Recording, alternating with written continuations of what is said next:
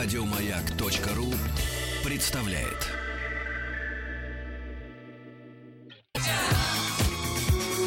По заказу Гостелерадио.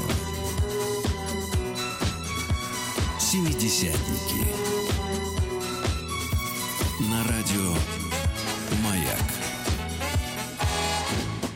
Итак, дорогие друзья, начинается наш аналитически познавательный «Тихий час» с Вадимом Тихомировым, где мы берем новости, препарируем их, смотрим изнутри, снаружи и начинаем понимать все, как говорится, движения души и сердца. А сегодня к нам попали очень необычные новости. Начнем, наверное, с самой необычной. Вы знаете, совсем недавно нашли останки экспедиции Франклина. Это команда путешественников, которые в 19 веке пропали на севере Канады. Так вот, э, провели анализ костей моряков, и они абсолютно точно указали, что те, умирая от голода, друзья, простите. Короче, ели друг друга. Это просто кошмар. Мы раньше думали, что только, только туземцы могли съесть кука, но ни в коем случае не европейцы друг друга. Вот. И по этому поводу мы решили немножко разобраться в этом вопросе посерьезнее. Откуда пошла эта мода есть друг друга? И мы решили обратиться к доценту Мезоамериканского центра имени Кнорзова Российского государственного гуманитарного университета, к Дмитрию Дмитриевичу Беляеву. Здравствуйте, Дмитрий Дмитриевич. А, что, пока нет связи, да? Ну, сейчас мы набираем ему. Потому что, вы знаете, в чем дело? Ну, как-то нехорошо получается. Мы, значит, туземцев обвиняем, говорим, что они нехорошие, ай-яй-яй, ой-ой-ой, а сами, оказывается, тоже не лучше. И это кошмар, друзья. С этим надо как-то бороться, и надо выяснять, откуда это пошло, поветрие. Что у нас происходит со связью? Есть, да? У нас на связи Дмитрий Дмитриевич Беляев. Здравствуйте, Дмитрий Дмитриевич. Здравствуйте. Дмитрий Дмитриевич, скажите, пожалуйста, а в каких вообще, э, скажем так, странах, на каких континентах и какие нации народности практиковали поедание друг друга? Ну, э, в, древ... в культурах архаических, э, в тех, которые сформировались на заре цивилизации, в общем, практики каннибализма были распространены довольно широко. И особенно хорошо они были свидетельствованы в цивилизациях доколумбовой Америки, у ацтеков, у майя – и второй регион, где практика каннибализма распространилась очень широко, и помимо этого, того, что она была просто широко распространена, приобрела очень важное ритуальное э, и религиозное значение, это была Полинезия, а, острова в Тихом океане, где тоже сформировалось очень высокоразвитое общество в доевропейское время, до прихода колонизаторов, э, где э, вот каннибализм тоже играл очень важную роль. Но на самом деле свидетельство каннибализма находится практически во всех регионах, там, где жил человек. Эм, в общем, весь вопрос состоит в том, э, как в той или иной культуре эта практика закреплялась и какие носители этих культур придавали этому значение. Вот как раз э, до Колумбова Америка, прежде всего Мезоамерика и... Это майя, да? Это то, да, что это мы... майя. До Колумбова Америка это майя ацтеки, и вот Полинезия, там э, представление о том, почему надо поедать человеческую плоть, э, они, наверное, достигли наивысшего такого. А скажите, как развития. они оправдывали это? Ну, они не то чтобы оправдывали, им не нужно было оправдывать. А, в, это на самом деле было очень тесно связано с таким своеобразным их пониманием гуманизма. А, да, человек, ну, например, для, там, для Мезоамерики, для майостеков, человек это наивысшее э, живое существо. Да, помимо сверхъестественных существ, там, божеств, предков ну, да. и прочих, вот на Земле человек это самое ценное, что есть. Э, поэтому все элементы э, мира, связанные с человеком, в том числе его плоть, они обладают очень большой ценностью, и главное, что они насыщены там магической силой, да, с некой сверхъестественной силой. Mm-hmm. Поэтому, э, поедая человеческую плоть, особенно, да, это, не, это же человеческая плоть не просто каких-то людей, да, это угу. плоть там великих воинов, полководцев, правителей, жрецов. Значит, поедая эту плоть, победитель, он имел возможность э, усилить свою собственную Боже, какой кошмар. мощь, да, э, таким образом, соответственно, увеличить свой потенциал – и э, да, дальше продолжить успешное существование на благо своего общества, на благо там, своего города, своего государства, своей империи и так далее. Скажите, Дмитрий, а, да, Дмитрий Ильич, извините, что вас перебиваю, а, ну я понимаю, что это табуированные темы, и слава богу, да, а вот на территории, скажем так, Европы, э, Центральной Азии, возможно ли это было? И как это а, пресекалось? Ну, дело в том, что, как мы знаем по археологическим данным, да, там в эпоху палеолита это было распространено. Эм, впоследствии, конечно, это было уже не так распространено, и, видимо, как раз вот да, Евразия, большая Евразия, да, вот там Средиземноморье, дальше центральная часть Евразии, э, это тот регион, где с самых древних времен появилась идея о том, что поедать людей плохо. Э, и потом, Слава конечно Господи. же, да, потом, когда появились уже мировые религии, да, или религии, которые предшествовали мировым, там, скажем, древневосточные религии, они в этом смысле очень э, жестоко и очень сурово смотрели на практику, конечно, каннибализма и, под- и с этим тесно связанную практику человеческих жертвоприношений, потому что одно от другого здесь оторвать нельзя. Слава богу, Конечно. Бог есть. А, Ну, в этом смысле, да, конечно, формирование мировых религий, да, там, иудаизма, ислама и христианства особенно, оно, конечно, произвело в этом смысле на этику Евразии очень большое и сильное влияние. И последний, Дмитрий Дмитриевич, скажите, я понимаю, что вы, конечно, не зоолог, а животные поедают себе подобных? А, ну, да, да, встречаются такие случаи, то есть довольно долго там э, в 20, на протяжении 20 века говорили, что это там э, уникальные примеры, в основном там, присущие человеку и некоторым другим высшим приматам. Нет, это тоже встречается, э, да, там разные, конечно, могут быть условия, в некоторых случаях они могут быть чисто экологические.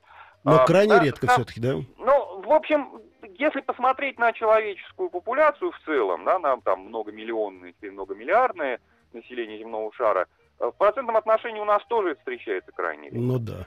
Да, вот такого рода редкие примеры, как мезоамериканские культуры или полинезийские, где это замерло и закапсулировалось вот в такой ритуально-мифологической форме, это тоже в истории мировой да, частности. Да. В общем, основная, конечно, тенденция это избавление. Слава богу. Спасибо большое, Дмитрий Дмитриевич. Успехов, счастья. У нас на Да. связи был да, доцент Мезоамериканского центра имени Кнорзова Российского государственного гуманитарного университета Дмитрий Дмитриевич Беляев. Вы знаете, ну, действительно хорошо, что Бог есть, и слава Богу, что религии наложили, как говорится, жесткое табу на эту историю. Но ведь согласитесь, да, что члены экспедиции Франклина это были белые люди, это были англичане, французы, канадцы, американцы. И что ж такое заставило их, как говорится, повернуть вспять? Что заставило их вдруг совершить такой ужасный поступок? Мы решили связаться с военным психологом, консультантом Центра защиты от стресса Алексеем Валерьевичем Захаровым. А, но пока он, да, пока он э, не выходит на связь, вот давайте просто подумаем, действительно, какие стрессовые ситуации могут нас заставить нарушить некие законы? Или таких ситуаций просто не может быть априори? Потому что человек, как говорится, это действительно вершина мироздания. И если у нас есть, скажем так, правила, которые мы не можем нарушать, значит, мы не должны их нарушать. У нас на связи военный психолог, консультант Центра защиты от стресса Алексей Валерьевич Захаров. Здравствуйте, Алексей Валерьевич. Здрасте. Алексей Валерьевич, скажите, пожалуйста, вот человек, который находится в стрессе, на какие поступки он может пойти? Ну, Она самая ра... Ну, стрессовая реакция обычно вызывает такие разнохарактерные вещи. Это либо, э, либо ситуация связана с агрессией, либо ситуация связана с подавлением, э, с подавленным состоянием, ступором. По- Исходя из вот этих двух направлений, человек способен либо на крайне агрессивные поступки, либо поступки, которые его выключают жизни. А скажите мне, Алексей Валерьевич, вот мы Да. знаем по законодательству, что человек находится да, в стрессовой ситуации, э, и он может совершить, ну, скажем так, вот, да, в этот момент э, какое-то противоправное действие. И иногда, мы говорим, да, он находился в состоянии аффекта, и Ага. мы его оправдываем. А имеем ли мы право оправдывать? Или все-таки человек должен до последнего держать себя в струне? Нет, тут вопросы разные бывают, понимаете. Во-первых, человек это, в общем-то, организм, у которого есть ресурс. Мгм. И этот ресурс, особенно в стрессовой ситуации, расходуется очень быстро. И вопрос заключ- заключается только в одном, если мы говорим о состоянии вменяемости. Насколько он способен был контролировать свои действия и отдавать себе отчет в том, что он делает. Мгм. Вот, поэтому здесь он может находиться в состоянии, которое не позволяет ему не контролировать свои действия, не отдавать себе отчет в этом. Он может это делать в состоянии автомата, оно и называется состояние аффекта. Ну да. Вы, как военный психолог, можете дать нам несколько приемов, как держать себя все-таки, ну, стараться не выходить за э, рамки правового поля, человеческого поля? Такие приемы есть? Ну да, конечно, есть. Мы обучаем, собственно, таким приемам военнослужащих, людей вот опасных профессий. Вот. Это главный фактор э, для людей, кто работает в стрессовых ситуациях. Это никогда не терять работающего сознания, никогда не выключать свои мозги. Потому что стресс развивается на фоне эмоциональной перегрузки. Потому что чтобы эмоциональной перегрузки не было, нужно исключить возможность работы эмоций. Подавить угу. негативную эмоцию может одно. Работающие мозги, работающее сознание. Поэтому должен человек быть творческий, мыслящий и четко обдумывающий, четко совершенно планирующий, проектирующий свои действия. И поэтому чем э, мозги работают более интенсивно в этом направлении, тем меньше опасности, что он потеряет контроль над собой и над своим поступком. Алексей Валерьевич, то есть я правильно... приемы соответствующие. Да, ну хотя бы один прием можно какой-то вот э, ну, такой... самый простой прием, который используют и спортсмены для того, чтобы включить работу сознания э, и исключить работу этой эмоции, это дыхательная гимнастика. Есть приемы э, психологической саморегуляции, вот дыхательная гимнастика, дыхание, осознанное действие по дыханию – позволяет человек э, достаточно... А можно хотя бы одно упражнение, простите, что вас так мучаю? Очень простое. Да. Э, вот заметьте, когда у человека э, начинает переживать, начинает колотиться сердце. Да. Вот. И, и сразу то, что мы делаем на автомате, но сознательно. Мы начинаем дышать так, чтобы работу сердца, его ритмику привести в, и совместить с ритмикой дыхания. Мы это делаем автоматически, но делаем сознательно, контролируем работу сердца, контролируем свое дыхание, соединяем это вместе. И таким образом выстраиваем себя э, в этом процессе. Его можно усложнять, но делать это сознание. Дышу. Нос и ртом. Алексей Валерьевич, вы знаете, у нас, да, к сожалению, что-то какие-то проблемы со связью, ради бога, извините. Спасибо вам большое. И самое главное, я понял, по крайней мере, для себя, что всегда, особенно в споре с женщиной, надо включать не эмоции, а логику. И тогда мы не потеряем бдительности. У нас на связи был Алексей Валерьевич Захаров, военный психолог, консультант Центра защиты от стресса. Итак, дорогие друзья, продолжаем наши новости. Следующая новость нам пришла из Америки. Дело в том, что американские специалисты по искусственному интеллекту провели эксперимент с тремя человекообразными роботами, в ходе которых машины решали логические задачи, показав признаки самосознания. Извините, я закашлялся. Наконец-то мы подошли к этой теме всерьез надолго. Вот этот искусственный интеллект, эти роботы, которые рано или поздно заполонят нашу жизнь, уже заполонили в некоторых квартирах. И самое главное, что за этим последует. Мы решили обратиться к доктору биологических наук, профессору, Заведующему лаборатории нейрофизиологии и нейроинтерфейсов биологического факультета МГУ Ломоносова, специалист по искусственному телу и интеллекту Александру Капладу. Здравствуйте, Александр. А, что у нас сегодня такое со связью? А, какая-то заторможенность. Но ничего страшного, друзья. Вы же понимаете, это прямой эфир, это живой эфир. А вы пока подумайте, да, своим интеллектом, пока еще не искусственным, а настоящим.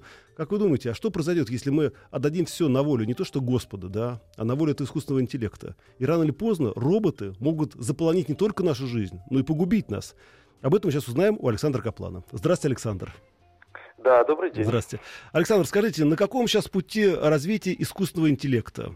И как скоро мы найдем себе подобных именно там, практически в математическом мире? Э, вы знаете, понятие искусственного интеллекта вот сейчас э, э, развивается само понятие. Дело в том, что искусственным интеллектом строго мы называем машины, агрегаты, там, устройства, системы, которые помогают человеку в таких делах, которые он обычно занят в своей умственной деятельности. Что-то перемножить, рассчитать, сложные расчеты и так далее, и так далее. Вот на этом пути искусственный интеллект поднялся до очень больших высот очень большие э, объемы памяти, очень скоростные вычисления и так далее. То есть в, этой, в этом деле помощи человеку в сложных и расчетах, и объемных расчетах, искусственный интеллект сейчас на очень большой высоте.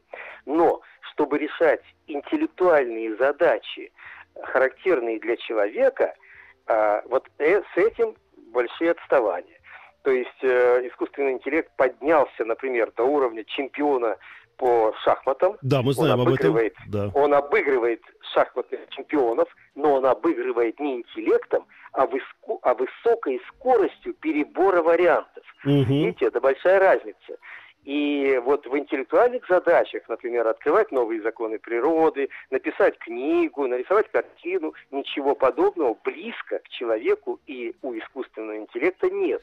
И пока нет теории, нет какой-то основы для того, чтобы сделать подобное, что интеллекты подобные человеческому. А скажите, Александр, почему, с чем это связано? Ведь по большому счету в последнее время и ученые, и медики говорят однозначно, что мозг человека и, скажем так, компьютерная машина, они устроены одинаково. Там проводки, тут проводки, тут, как говорится, там, да, полупроводники, э, разряды и так далее и тому подобное. Почему тогда наш мозг дает не только интеллект, но еще, естественно, и э, чувства, отношения, а искусственный интеллект этого не может сделать? Дело в том, что это глубоко ошибочное мнение, ученые так не говорят, говорят да? журналисты, Простите. о том, что мозг и мозг и компьютер устроены примерно одинаково. Это совершенно две разные реальности. И если мы говорим про память, это совершенно не такая память, как у машины, у человека. Если мы говорим про вычисления, то э, ученые сейчас склоняются к тому, что информационные процессы в мозгу имеют не вычислительную природу, а какую-то другую. Потому что, во-первых, совершенно гигантское различие в количестве вычисляемых э, э, операциональных единичек. Мозг имеет Э, сотни миллиардов, триллионы э, операциональных единичек, хотя самый совершенный процессор имеет сейчас 2-3 миллиарда их. Понятно. Что, Александр, совсем другая сложность. У нас просто очень мало времени. Скажите просто, да или нет, э, возможно ли все-таки, что искусственный интеллект появится, и рано или поздно он станет сильнее нашего? А, пока вот из того, из того, что мы знаем, сейчас такая возможность, такой возможности не предвидится. Не предвидится получение сознания на базе искусственного интеллекта. Сознание – это только прерогатива человеческого Слава мозга. тебе, Господи, Александр. Тогда продолжайте работу дальше. Спасибо. Спасибо большое. Всего доброго. До свидания. Это был Александр Каплан, доктор биологических наук. Друзья, все остальное сразу после новостей на Радио Маяк. По заказу Гостелерадио. Семидесятники. На радио Маяк. Итак, дорогие друзья, продолжается наш тихий час с Вадимом Тихомировым. Наша аналитическая познавательная программа. Мы берем новости, препарируем их, смотрим, что там внутри, потом зашиваем и продолжаем жить дальше. Я уже вам сказал о том, что американские специалисты по искусственному интеллекту провели эксперименты с тремя человекообразными роботами, и в ходе которого машины решили логические задачи и показали признаки самосознания. Ну, мы только что пообщались с Александром Капланом, доктором биологических наук, который нам сказал, говорит, нет-нет-нет, им только показалось, потому что, ну, нету, нету никакого еще искусственного интеллекта. Чем, как говорится, нас и порадовал. Но, с другой стороны, вы знаете, чем дальше, как говорится, я продвигаю продвигаясь в сторону пенсии, тем больше понимаю, что пора подумать не только о пенсионном фонде, но и подумать о теле и о мозге. И мы решили связаться с Игорем Никитиным, одним из организаторов роботостанции и бал роботов. Здравствуйте, Игорь. Здравствуйте. Игорь, скажите, пожалуйста, а возможно ли вот в будущем сделать, например, матрицу мозга математическую и потом ее, скажем так, запустить э, в компьютер, в мозг робота? И тогда мы станем, скажем так, наша личность сохранится, а тело уже будет ну, немножко железное. Что делать? Вы знаете, на эту тему ведутся споры, ну, можно ли так сделать или нет, наверное, в последние десятилетия. И кто-то считает, что действительно так можно делать, что у человека абсолютно цифровая сущность, как у программы. И в какой-то момент появятся современные технологии, когда можно будет нейроны, которые имеют связи в мозге человека, интерпретировать как транзисторы, как ячейки памяти, у которых есть какие-то определенные логические связи, и написать большую, огромную программу, которая полностью сымитирует мозг.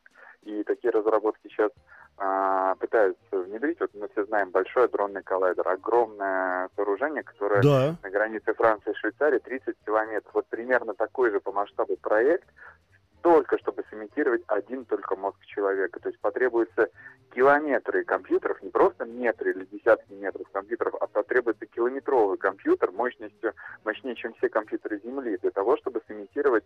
А, работу, работу только мозга. одного мозга? Только одного человеческого мозга, одного человеческого индивида. И то пока еще нет э, полного понимания, насколько это удастся.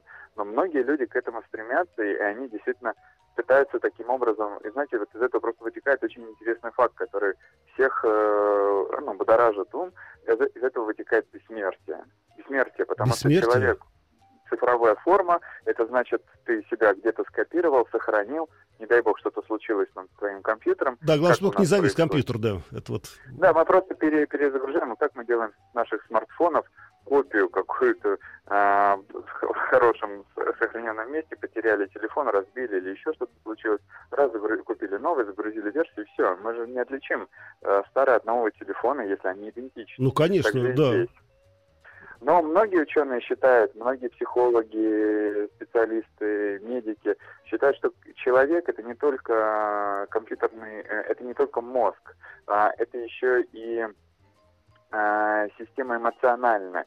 Многие считают, что наши внутренние органы отвечают за эмоции, и полностью просто скопировав мозг, мы получим некого зомби, который не будет человеком, который не будет чувствовать. Для этого потребуется а, сердце, почки, печень, которые так или иначе не только занимаются очисткой организма или ну, там, да. функции выполняют, но и дают определенную эмоциональную составляющую. Наше тело есть человек, и мы не можем просто там отрезать голову, как голова профессора Доули, и человеком это уже не будет человеком. Поэтому здесь огромное количество споров. И мне кажется, что вот в ближайшие сто лет, к сожалению, э, на этот вопрос мы ответ не получим. Какая неприятность. Я уже обрадовался, думаю, куда бежать, чтобы снять слепок своего мозга, по крайней мере, математически. Вы знаете, огромное количество проектов есть, когда человек после смерти, его замораживают. Есть такие хранилища в Европе, в России пытались создать.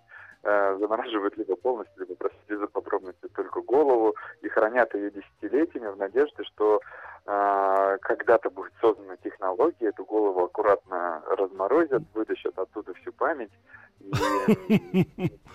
перельют в компьютер или в новое тело.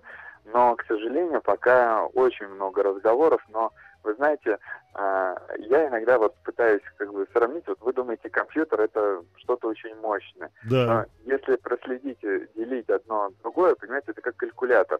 То есть вот есть калькулятор, для древнего человека это был бы просто верх суперкомпьютера. Он может считать, он считает в миллион раз быстрее, чем человек. Но для нас калькулятор, ну-ка подумаешь, какая-то фигня. Ну, Мало да. кто понимает, что современный компьютер это просто миллион калькуляторов, связанных в единую сеть.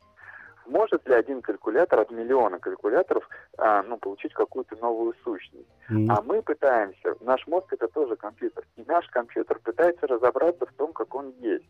Может ли калькулятор сам понять, кто он такой есть, и сам себя скопировать?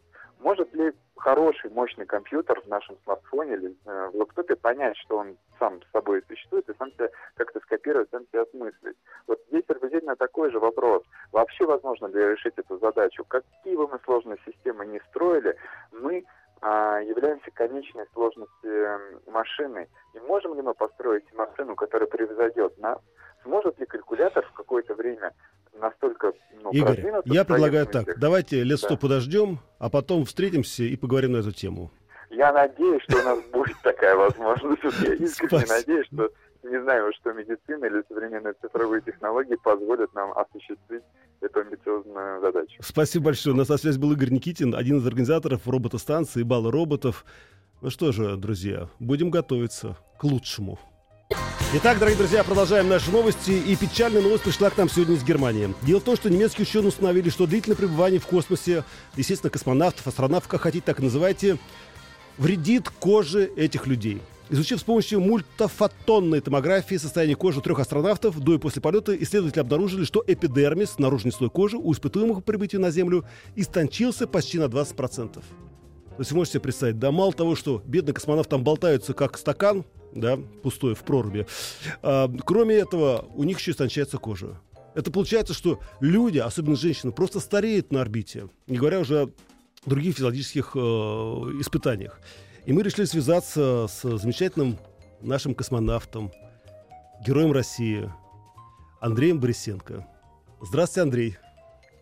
Э, Добрый день. Здравствуйте. Андрей, скажите, пожалуйста, а когда вы были в космосе, вы э, почувствовали после прилета на Землю, что с вашей кожей что-то произошло?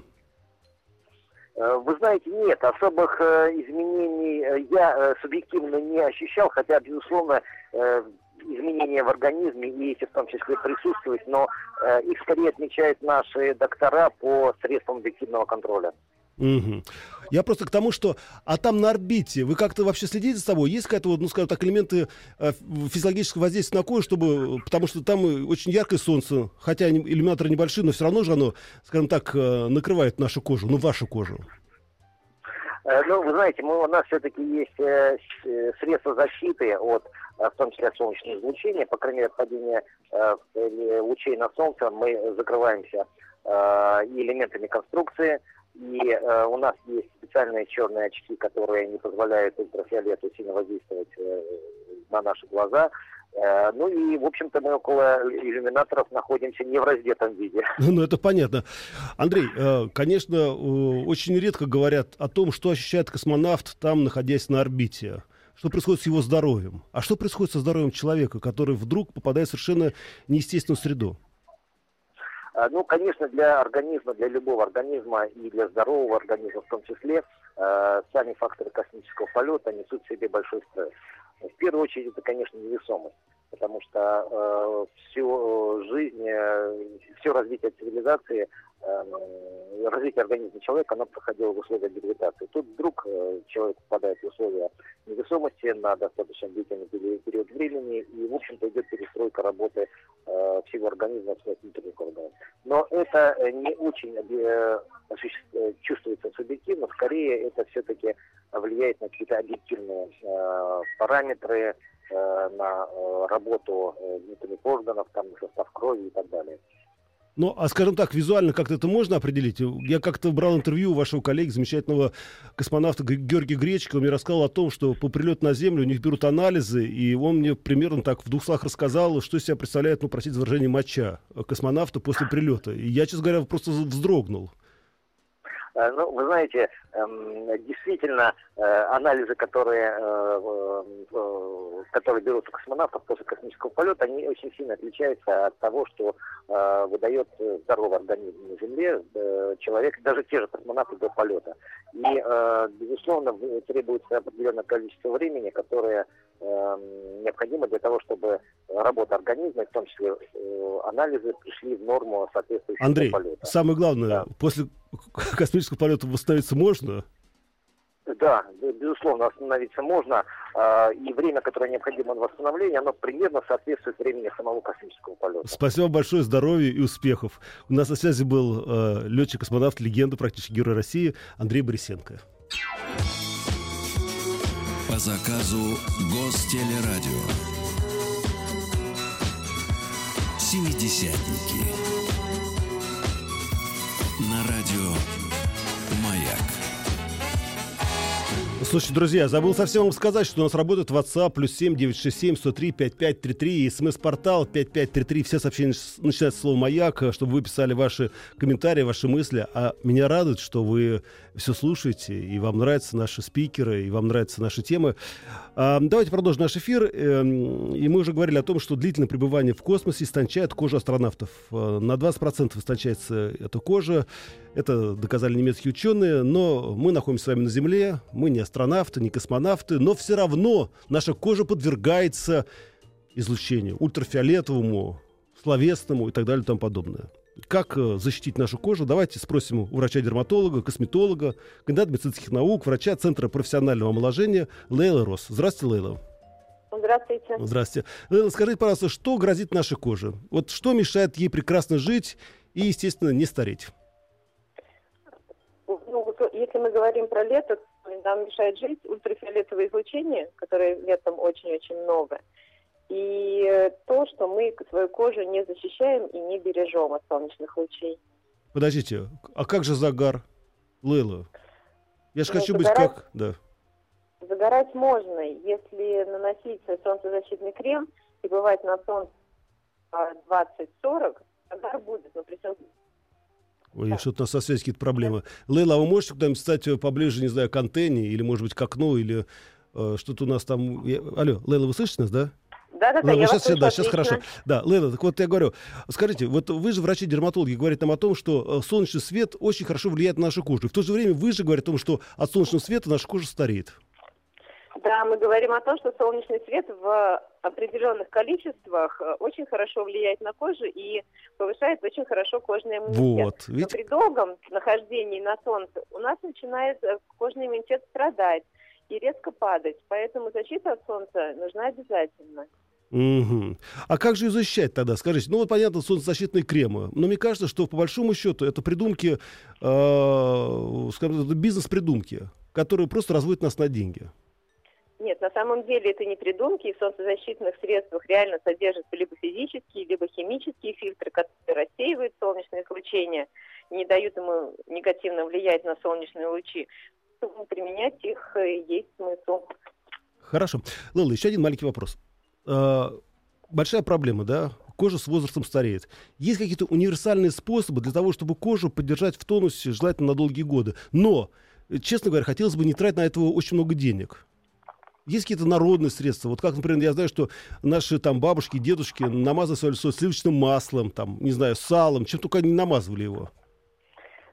Если мы говорим про любые масла, то наносить их в солнечную погоду если мы наносим масло на кожу, то кожа у нас прекращает дышать. И очень часто мы получаем тепловой удар. Поэтому с маслом нужно быть очень-очень аккуратно и хорошо масла наносить после пребывания на солнце для того, чтобы кожу напитать. Так, а что же тогда нам, на, хотел сказать, намазывать на лицо? Если мы планируем находиться долгое время на солнце, то обязательно нанести солнцезащитные крема. Понятно. Летом нужно пользоваться обязательно увлажняющими кремами. Мгм. И после того, как мы долгое время побыли на солнце, прийти домой и нанести на кожу хорошую увлажняющую масочку для того, чтобы предотвратить кожу от пересыхания. Хорошо. Лейла, спасибо вам большое. Успехов, счастья. Вот, надеюсь, что в космос меня не пошлют уже. Вот, так что будем спасать свою кожу здесь, на Земле. Друзья, на этом с вами прощаюсь. До завтра. Ведите себя хорошо, улыбайтесь и наслаждайтесь. Лето еще в середине. Еще больше подкастов на радиомаяк.ру.